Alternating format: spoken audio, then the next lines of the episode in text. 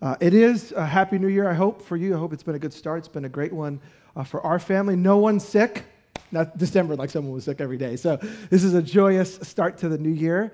And I have to say, uh, it's so good to be back, not only in Mark, but to be in this text. I mean, we didn't plan it to say, hey, let's make people have a guilt trip on the first weekend of, of January. So let's put this one. It just happens to be where we find ourselves, but I find it to be so helpful uh, I'm hyper competitive. Confession. Maybe you are. To, to me, everything is a competition. I want to one up you in everything. I got uh, uh, one upped last week. Uh, I was thinking about the number of frequent flyer miles I have. I, I, I travel a lot, I, I, fly a lot, and I have for years. And so I'm a little disappointed because there's tiers. You know that. Like, there's first class, and then there's the other people. Like, you know, coach where the rest of us live.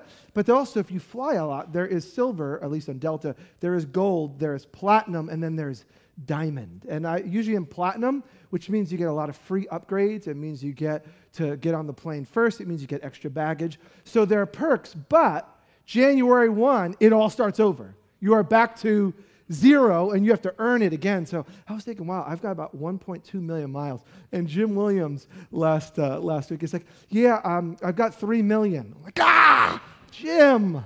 But he's like almost 70 or something like that, right? So I got a few years. I, I was mapping it out and I'll beat you by 62. And so I'm just like, I'm on the hyper competitive side. I got a running watch. Why? Because I want to run faster and I want to run faster than myself. And then I want to go on my app and I want to run faster than you. I just, to me, er, er, I'm, it's, it's Sunday confessions. You know, I'm a little on the competitive side. And, and in some sense, you may not find yourself like by personality driven that way. But let's be honest, all of us know what it's like to feel like I want to be better than and then just fill in the blank. Whether if you're a stay at home mom and, and you're, you're taking care of your kids and you see someone who seems to be parenting, I want to be a better mom or a better mom than my parents or, or my mom was. We, we have within us this innate sense at times, it's a struggle for others, but for some of you, maybe it's an occasional thing. We want to be better. Now, I'm here to say tonight as we look at this text, but that, that is a gift of God. If you want to be great at something, do not feel bad about it at all. Being wanting to be great, that is a gift, and God put it within us. But the problem is how you define great. That's the problem. And tonight we want to look at Jesus and his definition of greatness because wouldn't it be horrible for you to spend the next 5, 10, 15, 20, 30 years of your life trying to accumulate greatness only to find out you were aimed in the wrong direction? You were climbing the wrong ladder. You were trying to conquer the wrong thing. And I don't want to be there. Uh, and you don't want to be there. So, what does Jesus have to say about greatness? Because what is it? And then tonight, we also want to look at is how you get there. How can you become great? And I think it's Jesus' will for you that you would be. Everyone and anyone would be great, greater this year than last year, but you got to get it defined right. And now, and Jesus does this. Look at back at verse 30. They left that place, passed through Galilee. Jesus didn't want anyone to know where they were. So tonight, the context, if you're here and you're checking out church, you're not yet a follower of Jesus, you're thinking about this, I want you to know that what Jesus has to say may not be for you yet. What he's saying here was not to the crowd. Notice the original audience is just the 12. It's those who walked the path of Jesus, who gave up everything to follow him. And, and he loved these men, and he loved these women, and he loved this community, and he wanted them to excel. He knew he was going to the cross. How do we know that? He says, The Son of Man is going to be delivered into the hands of men. It's the second time he's predicted that he is about to go towards the cross, they're moving towards Jerusalem, and he wants his closest friends to know what's ahead, it's going to be a year of suffering. Now, do you know what 2014 has in store for you? Uh, the answer is no. None of us know. Uh, but let me just remind you, Jesus does. This is the encouraging word. As we gather, it could be that Jesus in his goodness would want to let us in on what he is about to do, because that's what he does with his close intimates, his followers. And he says suffering's about uh, to happen. They will kill him, middle of verse 31. And after three days, he will rise. And, and so the disciples at this point, once again, are confused. Even though he said it before, it says, verse 32, they didn't understand what he meant and they were afraid to talk to him about it. This is just a great reminder. When we think about what it means to be great or what it means to really know what life is all about, uh, let's remember Jesus knows what life is all about because he's the author of life. And let's also remind ourselves, especially if you've been going to church 5, 10, 20 years and you know a bit of the Bible and you study and you pray, that just because we do these things does not mean we're attuned to what God is doing in our world right now. Just because we're here tonight does not mean we're attuned to what He wants to do in my soul. How do I know that? The closest followers are the ones that don't know what's going on. As a matter of fact, it says they did not understand what he meant. Now, that could be translated they were ignorant or the meaning escaped them. It's the only time Mark uses this phrase about any group. They were clueless to the meaning of what Jesus is saying. And who does Mark say this is about? It's about Jesus' closest. So even though we, if you're a follower of Jesus, are a part of his family, we could be like Mark is saying of the closest people, we could still be off. Now, you need to know that Jesus, in preparing himself to go to the cross, knows the mission that's before these followers. He knows what's in store, just like he knows what's in store for you. And you need to remind yourself, and I hope to remind you tonight, that Jesus knows one, two, three, four, five steps ahead. He knows what's going to happen in February. He sees it all, he knows it all, and, and he wants to, because he loves us, prepare us. Prepare us to meet this year's challenges. Prepare us to enjoy this year's accolades and this year's achievements. Jesus wants his best for us. So, what does he do? He gets to the root cause of our being off. And tonight, we obviously see that disciples don't get it, and maybe you don't get it. Uh, you don't understand. So, what happens? Verse 33 They came to Capernaum, and while he was in a house, could have been Peter's house, he asked them, What were you arguing about on the road? Now, this is the signs of being off. But they were what? What does your Bible say? Like you're right now. What does it say? They were quiet. Yeah, thank you very much. They were quiet. Why? Because on the way, they had argued about who was the greatest. Busted. Don't you just love it? I think that God when, when a woman becomes pregnant and her whole body changes. I think this is not in the Bible, this is my own you know, opinion about it, but I think I'm 99% right. That God gives women this innate sense of when their kids are doing something foolish. I think that, uh, that every mom, dads, we get it in small parts, but I think moms know, like, what are you up to?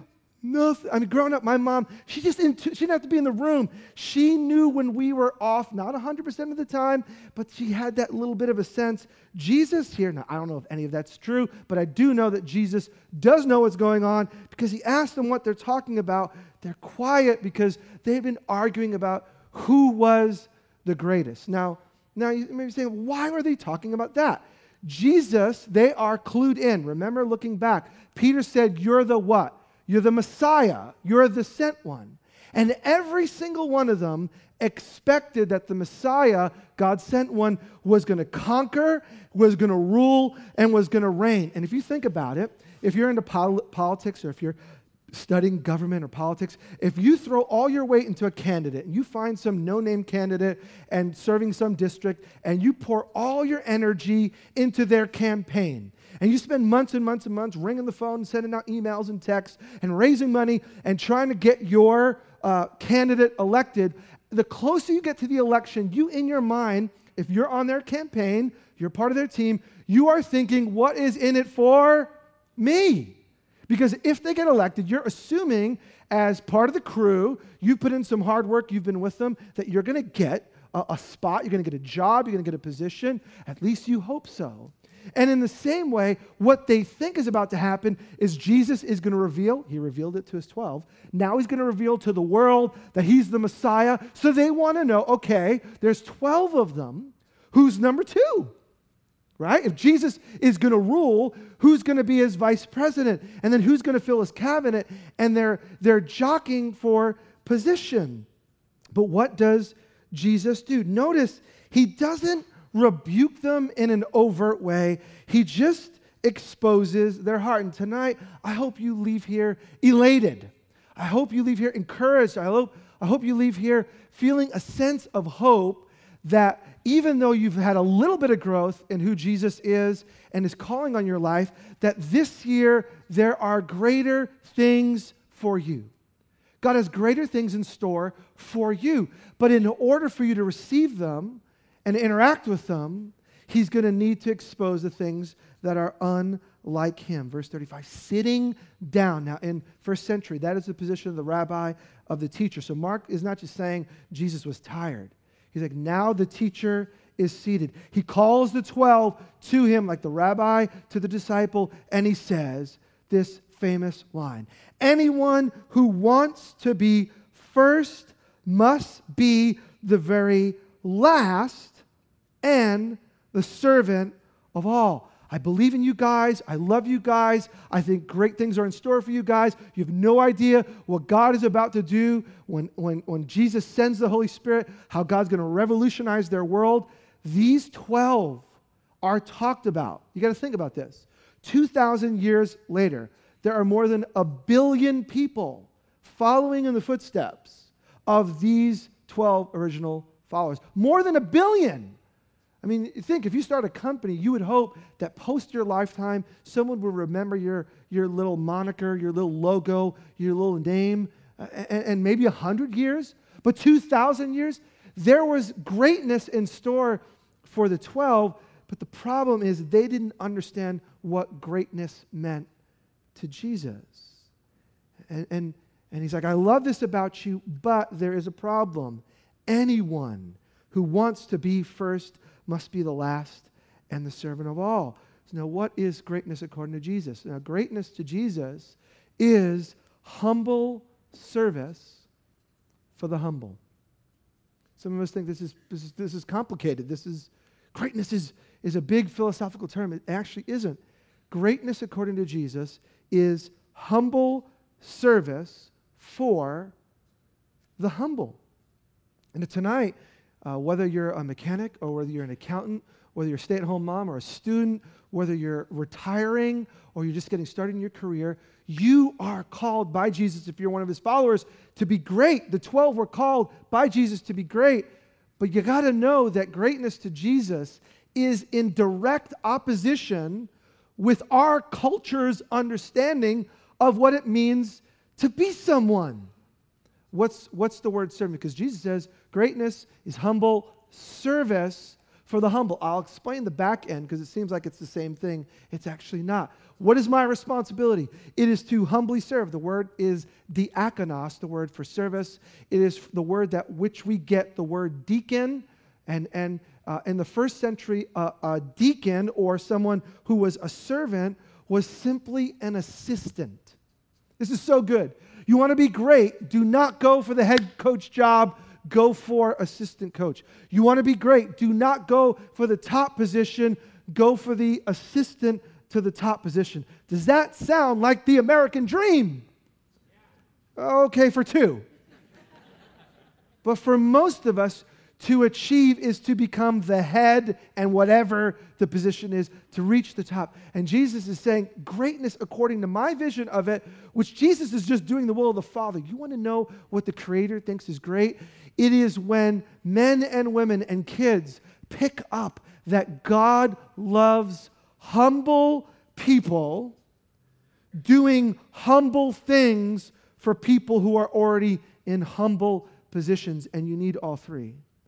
It's that you and I would see ourselves not as superstars or superstars in the making, even though you have talent, even though you have gifts, even though you have abilities, that you and I wouldn't get caught up in who we think we are, but rather we would take the servant position. Uh, uh, someone who's a servant, diakonos, is in our modern day a busboy. There's a better term for it, but in my mind, that's what I was thinking. The, the person who's not the waiter or a waitress, what do you call them in the restaurant industry? A bus? Okay, it just sounds super demeaning. And if that's your position, I think that is a beautiful position because that is the position that Jesus says is greatest. The person who is willing to pick up the dishes after someone else enjoyed the meal. That is great in the eyes of Jesus. The person who is willing to eat later on because I care for other people first. That is the great. Now, when you hear that, something within you says, theoretically, Jose, that sounds that, that, like that should be Christian, but that just doesn't sound right. It's because you got to remember we are fish, all swimming in a fishbowl called the American culture, and fish do not realize they are swimming. That is the deep thought of the year. It's the bow tie. I know it's the bow tie. Fish swim. They're in water. They don't realize. They are just navigating their own, their own world. So they're not thinking about the water. They are in the water. Just like you and I are breathing and we're not thinking about the air. We just breathe. And our culture is so pent up on self glorification, self positioning. And, and if you and I are going to get ahead, we're going to have to push our way and fight our way. And anyone going to business school would tell you that the people who are nice end up last. But the problem is, everyone with an MBA who is not a follower of Jesus does not know the secret to real joy in life. And real joy in life, my friends, is when you follow your life in the pattern of the creator of the universe. And the creator of the universe did not come to be served, but to serve and to give away his life as a ransom for many. Jesus was a diakonos, Jesus was a servant. And so I think it's so good at the beginning of the year that we get to think about what it means to be a great husband, what it means to be a great student, what it be, means to be a great parent, a great employer, a great employee, a great neighbor. Jesus has great things for us, except we need to see it as he does. So, what does Jesus do? He, he uses visuals. I love it. Verse 36. He takes a little child and he placed him among them and taking the child in his arms, he said to him, Whoever welcomes one of this, these little children in my name welcomes me. Whoever welcomes me doesn't welcome me, but listen, he goes all the way to say, welcomes the one who sent me. The Father. You want to please the Father? Then do what I've been doing. And, and to take a child and to bring them in is to welcome me, says Jesus, not just me, the one who sent me. Now, here's where there is a cultural difference. Uh, we read it and think, oh, isn't that great? Don't you think kids are great? I am pro kids. I love children. I think there's great potential in every young one. I think everyone who invests their life in educating children should get a a, not just a raise, they should double their salary, and we should find a way to pay for it because there's no greater honor that we have as a culture, and then to honor people who build into our kids. And if you don't agree, move to Canada. And I'm just throwing it out there, or whatever, because we, we undervalue people who, who pour into kids. But here's the thing there's a total difference between the worldview of children in the first century and our day. We have, as a culture, we, we enamor kids and we kind of puff them up. We give them stickers for, for breathing. Like, you know, oh, you breathe well. Here's a sticker. Like, you know, my, my daughter, she gets in Taekwondo because she's small and she's going to beat guys up someday. And I'm not kidding. We got her in Taekwondo because she's tiny. And she's going to, you, you try to get close to her, she's going to chop you down. And so she's in Taekwondo. But here's the funny thing about Taekwondo um, there's belts that you earn. But when you go to class, you get on your belt at the end of class, you get a, a black piece of tape. It's just like, I don't know, just tape, you know? And you go, and all the kids at the end, it's, it's hysterical. At the end of class, they run to Master Marius and they stand there, and he's, oh, very good. And for showing up, you get a black tape around your belt. You get 10 belts, or, uh, black tapes around your belt, then you get, watch this, you get a star. Now, this isn't just like a star sticker. You get a star to put on your gi. It's like a permanent stick on. Now, this has nothing to do with Korean Taekwondo, but you know what it is? It's marketing right? You come 10 times, that means I pay 10 times.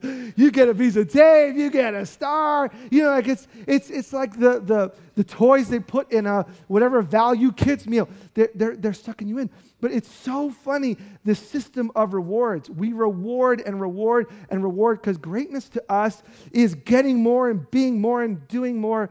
And that is absolutely opposed with the worldview of adults and children in the first century. Children were just above slaves. Children had very little rights. Children had no value in the culture. Children were not seen as brilliant in the making, making. They were seen as ignorant and in need of instruction and guidance and, when appropriate, to beat down. first century life looked down on kids. So this is crazy. Jesus says, You want to be great. We look at it and say, Oh, bring the kids. Of course, invest in the kids. We believe in the next generation. Jesus is not saying that in this case. He is saying, Look at this little weak one. Look at this one that nobody values. Look at this person that's not a, a full adult yet, and they're at the back of the line because they're a kid. Bring them close, love them. The least person in society, if you find the least and lowly and you build them up and you bring them in and you love them like I love them, my friend, you are great. Now, in our culture, we want to do great, even, you know, if we want to serve, well, we want to serve people who can help elevate our status. Would you agree? Like, if I'm going to serve, I don't want to serve the lowly of the low of the low. I want to serve someone who can, like, know, it's like go, go back to the airline thing. I love to fly, and I love when you get bumped up to first class. I've never paid for a first class ticket, but there's, there's nothing better. And when, when you sat in coach, you're like, eh, you know, eh, and paper and uh, it's uh, you know and then you and then they put you the place with the poofy seat and then when the meal comes you get we don't do linen tablecloths in our house but they, they drape little linen you know? And you have like a real glass and real silverware like even a knife you could stab someone like you have, you have all and, and you're there and it and, and it's you're not like seat number 32e which is like a middle seat and from hell. We're no no you're you're you're like mr zayas so they know you by name. First class. It's Mr. Zayas. Would you like another drink? Well, I certainly would. Thank you very much. And I even want to stick my pinky out. Like I just, I want, you know, I want to do that. And and I want to be elevated. I want to be with people who paid for first class. Now, partly I want to snub them, like, I got here for free. But you know, but I want to be where the executives are. I I don't want to be in coach. I'm just going to be honest. But Jesus is saying, Greatness in my kingdom is not about doing stuff that's going to get you elevated to a higher class. It is about your willingness to make yourself low because God has made you and God has made them, and you find value in people no matter where the culture values them. What would it look like for us to really see people like Jesus sees them? And really, that's the invitation to greatness. It's to have our eyes opened to people as God sees them. What am I saying? I'm saying that every single person matters. Greatness, according to Jesus, is about humble service for the humble. Now, Jesus is saying not only does every person matter, but he says greatness in his kingdom is the servant of all. And that's the big catchword. It's not just about serving those who are going to elevate me. It's not just about befriending those who could pay me back later on. And oh, I see goodness in you. If I invest in you, don't forget the little people when you rise. It is about finding those who may never pay you back and never uh, return the favor, but in love and care, out of the goodness and overflowing of all that God has done in your world, saying, You matter. And because you matter to God, you matter to me. What would it look like to live as a community that really believed that and chose to go that way. Now, I, I, I, I realize right now I sound like so theoretical. Like, this, that can't be, there's no way that a whole community can live that way. Really? The cultural pull is so strong. That's why I think it's so beautiful. At the beginning of the year, as you're thinking about all you would want God to do, more than the stuff, I, am a list person, so I, I'm already starting to make my goals for the year, and I shoot high. Like I want to achieve. It's it's in it's good at times, and it's horrible if you're married to me. And and and because I'm, i want to push, I want to. You know, I ran this much last year. Ooh, I, can I double that without busting my knees? I don't know. You know, like maybe I can go 50% more. I'm, just, I'm bent that way. But the bad side of that is I could be driven about the wrong things. I can invest all my energy on things that don't really matter to people and to Jesus. Now, now look at what Jesus says next, because the, these, these two stories interplay on each other. Anyone who wants to be great in my kingdom must first be the last and must be the servant of all. Jump down to verse 38. Teacher, said John, this is, this is how you know where the disciples are, and maybe this is where we find ourselves, and Jesus offers help. Teacher, said John, we saw someone driving out demons in your name, and we told him to stop because, and I love his line, he was not one of us. Doesn't that just sound very Christian? You know, like the nerve of you casting, this person's plagued with a demon, but you're not one of the 12. What right do you have to help this person? Do you, do you see what's happening? Most of the time, they say to the disciples, here, Mark actually gives the name. How would you like your name to be written there? John said, Someone's driving out demons. He's not one of us. And I love Jesus' answer. Do not stop him, Jesus said, for no one who does a miracle in my name can in the next moment say anything bad about me. You got to remember, all throughout Jesus' life, you had people who were supposed religious leaders trying to stop Jesus' love in action. Jesus is trying to heal the broken. He's trying to feed the poor. He is trying to bring hope to the hopeless. And it's the religious leaders, the so called Christians, so to speak, who are saying he's off and he's wrong and he's a false teacher and he doesn't speak the truth. And now John finds someone who, in humility, is trying to do what Jesus is doing. And, and, and, and John's rationale is that he is not one of the 12. Here's the irony just earlier in the passage, the disciples had met a child who had a deaf and mute spirit and they couldn't cast it out. Remember? Do you remember the story? Mark just told us about the disciples' inability to cast the demon out. Well, here's the funny thing this guy's actually casting out the demon. Do you see how a little bit of jealousy and envy? Now, when we're talking about greatness, now it, it's humble service for the humble. It's about doing the small things, the humble, the lowly things for those who have no esteem or aren't great or like a child or whatever. But in order for us to live that way, we have to recognize that we have the issue of pride in our own life. And the 12 disciples, they were wrestling with it, and Jesus hadn't even gone to the cross yet. And as a follower of Jesus, uh, uh and as a human, we're all going to have to wrestle with the continual uh, sense and sin of pride. This guy's not one of us. He's not part of the team. Therefore, he shouldn't be doing it. And Jesus has a broader view of people who, who will work with him. Don't stop him. If he's doing work in my name, he's not going to say anything bad if he's not against me, he's for me. Truly, I tell you, anyone who gives a cup of water in my name because you belong to the Messiah, you will certainly not lose your reward. Uh, John, disciples, it's not about what team you're on, it's not about the experience that you have. Uh, can you just see yourself in there? I mean, now, maybe this isn't you, but I have to watch myself all the time because I would love for us to be a great church. I'm not interested in a mediocre church. I'm not interested in a ho hum community.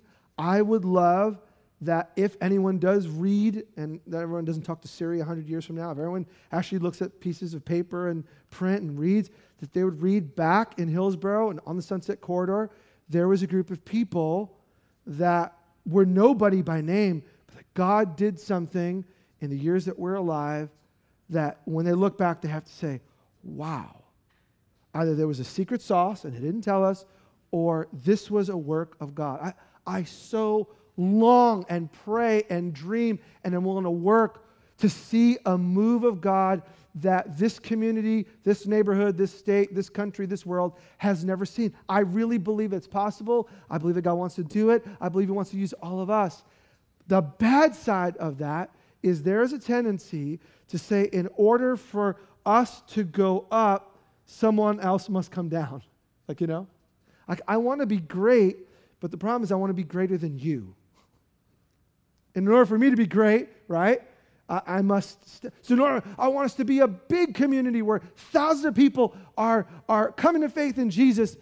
And, and if I'm not careful, I could, I could run into the trap and say, well, well, it's all about us. It's all about our community. It's all about what God wants to do in our family. And I can miss the fact that Jesus is broadening out the team here.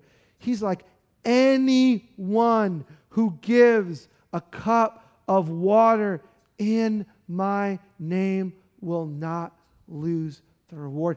Anyone. And so, in order to be great, in order to live a life where we humbly serve those who may never be able to serve us back, it's going to require God dealing with my heart and dealing with my pride. The beautiful thing about greatness, according to Jesus, is that you don't have to do a lot to be great. The disciples had done a lot. They had been with Jesus the longest. They had seen most of the miracles. They heard his teachings. They could quote his words verbatim. They could give Jesus' sermons for him. And some of us fall into the trap of thinking greatness is about how much you have, how much you know, how much you do. It's about achievement, achievement, achievement. You could be 13 years old in this community and be the greatest. You could have the least amount of education, know little about the scripture. According to Jesus, you can be the greatest. Why? Because he uses the smallest example of the poorest of poor.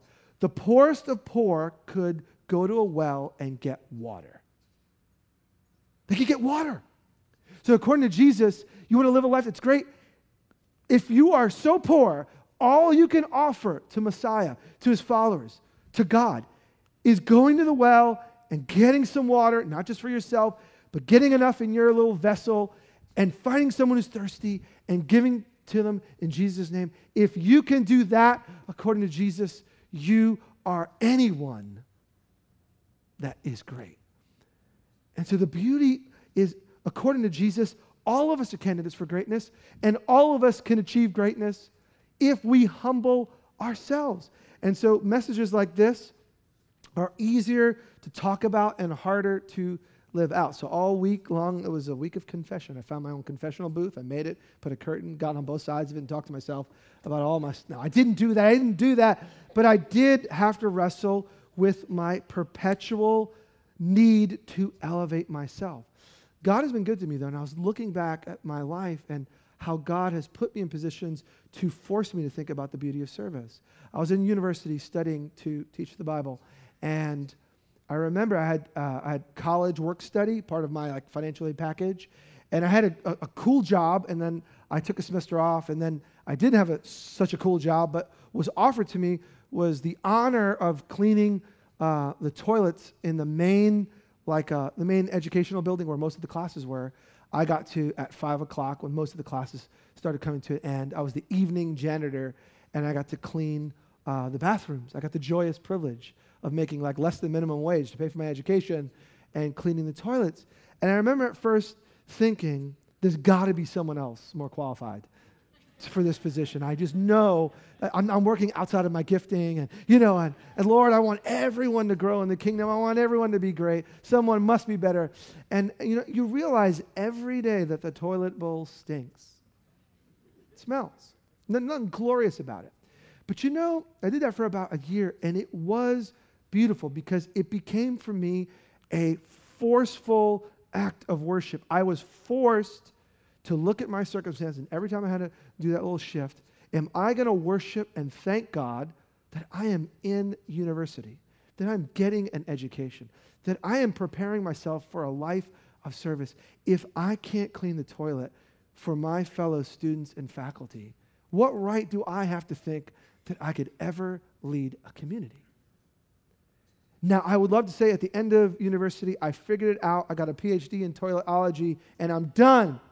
But God, in His goodness, has to continue to bring me back. And in various ways, He continues to chip and work in my heart. I want to be a, be a part of something that is great. And here is where Jesus ends. And you need to hear this greatness is rewarded if you choose to go the road of greatness, if you choose to live the great life, according to Jesus, not according to our cultural standards, but according to Jesus, which is humbly serving the, the powerful, sure, if God gives that opportunity, but the weak, the lowly, the nobody. If you choose to go the road of Jesus, then that is great, and greatness is rewarded. Verse 41 Anyone who gives a cup of water in my name because you belong to Messiah will certainly not lose their reward. So this isn't just like Jesus is a downer on all things good. If you have the drive to excel, if you have the drive to do well, that's to be applauded. There's nothing great about being a slacker.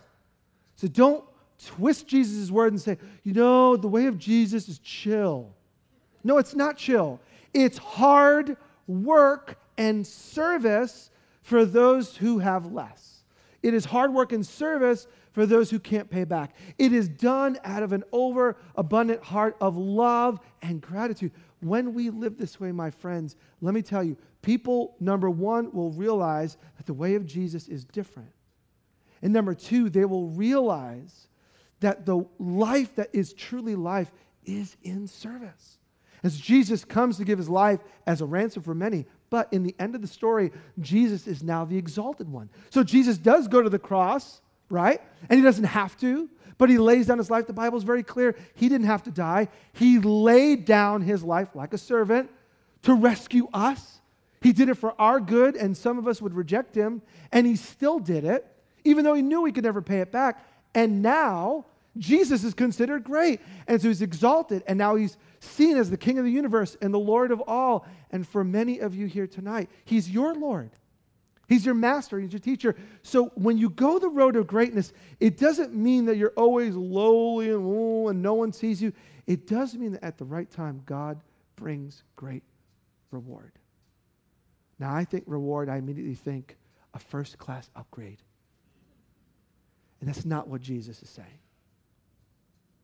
What, what Jesus is saying is that at the right time, he will say to you, Well done.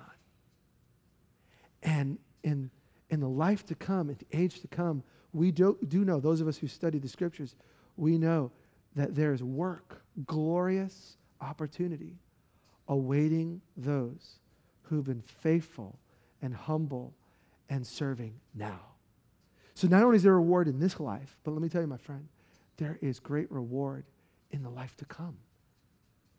And the reward is more glorious work and more things to do in Jesus' name. And so if you're driven like me and you want to do more, I hang on to the promise that if I'm faithful to love the least, then maybe at the right time, Jesus will say, well, there's more people for you to serve. So to be a great church, hear me, does not mean that we'll be the biggest church. Although I think everyone ought to be saved. And so if thousands and thousands and thousands of people come and we plant dozens of churches and send people around the world, great. But a great church does not mean the biggest church. A great church does not mean the wealthiest church. A great church does not mean the most hip, influential church. It doesn't mean those things are not Jesus' value on greatness. Greatness is when you and I do what Jesus would have us do without anyone having to tell you to do it. When we go out and live this life because Jesus is so enamored us and has so motivated us and so challenged us that we want to live for the good of others. When we all live that way, then we will be a great church. And I pray that we will move in great strides towards that end this year.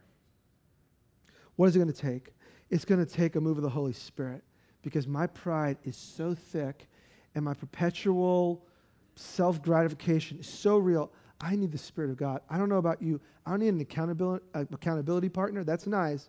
I need God's holy hammer to smash me in the head from time to time in love, but with blunt, brute force, and to say to me, Jose, that is not like Jesus. Why would you live in a way that's not like Jesus? So tonight we want to invite the Holy Spirit to work in our souls. Two things I invite you, and write them down, please. Make it your prayer this night, this week, this month, this year. Holy Spirit of God, invite Him. I dare you. That was a challenge. We driven people like, I'll do it now. I got to dare. Search my heart. Just ask the Holy Spirit. Search my heart. Do an inventory. If you ask God by His Spirit to do an inventory on your soul, you know what He will do? An inventory and you may find things that you enjoy, but if you're like me, you're going to find some things that are not like Jesus. And that is okay. That is not a downer. That is growth. That's good. We need that. The second thing is Holy Spirit of God, show me where to start. So this week, I've just been praying that, and the Lord made very clear to me a few specific things that I need to do to begin to walk the way of humility instead of the way of pride. And so God's working on me, and I love it. So this has been not a somber week, it's been a glorious week because as my sin is exposed and I confess that and repent to Jesus, there's life, there's hope, there's joy. And I pray the same for you. Uh, I'm going to invite John to come, and, and, and we just want to pray this in. And so tonight, I don't know where you're at with Jesus. If you're not yet a follower, tonight's a great night. In a few moments, uh, we're going to respond in worship. We're going to go to the Lord's table in a bit, and we're going to celebrate the body and the blood, the, the, the sacrifice of Jesus for our sin to pay our debt. If you're not yet a follower of Jesus, you can right now, tonight. You can invite him to come and clean your mess in full and replace sin with a new heart. And with a new heart comes new desires and new wants, new longings. And Jesus can make your whole life new. And he could do it tonight. I pray tonight that you would come to faith in Jesus or that you would return to faith in Jesus. Maybe you started a long time ago, but you've just been waffling. It's the first Sunday of the year. It would be great if all of us said, This year, Lord Jesus, I want you to have all of me. Uh, but the second thing is, we want to think about things that God might want us to get involved in this year. And so as we pray that God invite him, ask him, Lord, where do you want me to start? I pray that even now, even now, as you ask, that God would make some very specific things clear to you. It may be talking to that neighbor. It may be volunteering for that thing that you've been resisting. It may be saying no to the good things that you're involved in right now because God has something that's better. It may not look good on your resume, but that activity that you let go of to make room for other things that no one else will see, that may be great in God's kingdom. It may pay less, but that's great in God's kingdom. It, it may be seen by fewer people. It may make you feel no better, but that's great. If Jesus is saying do it, I invite you to say yes to it tonight.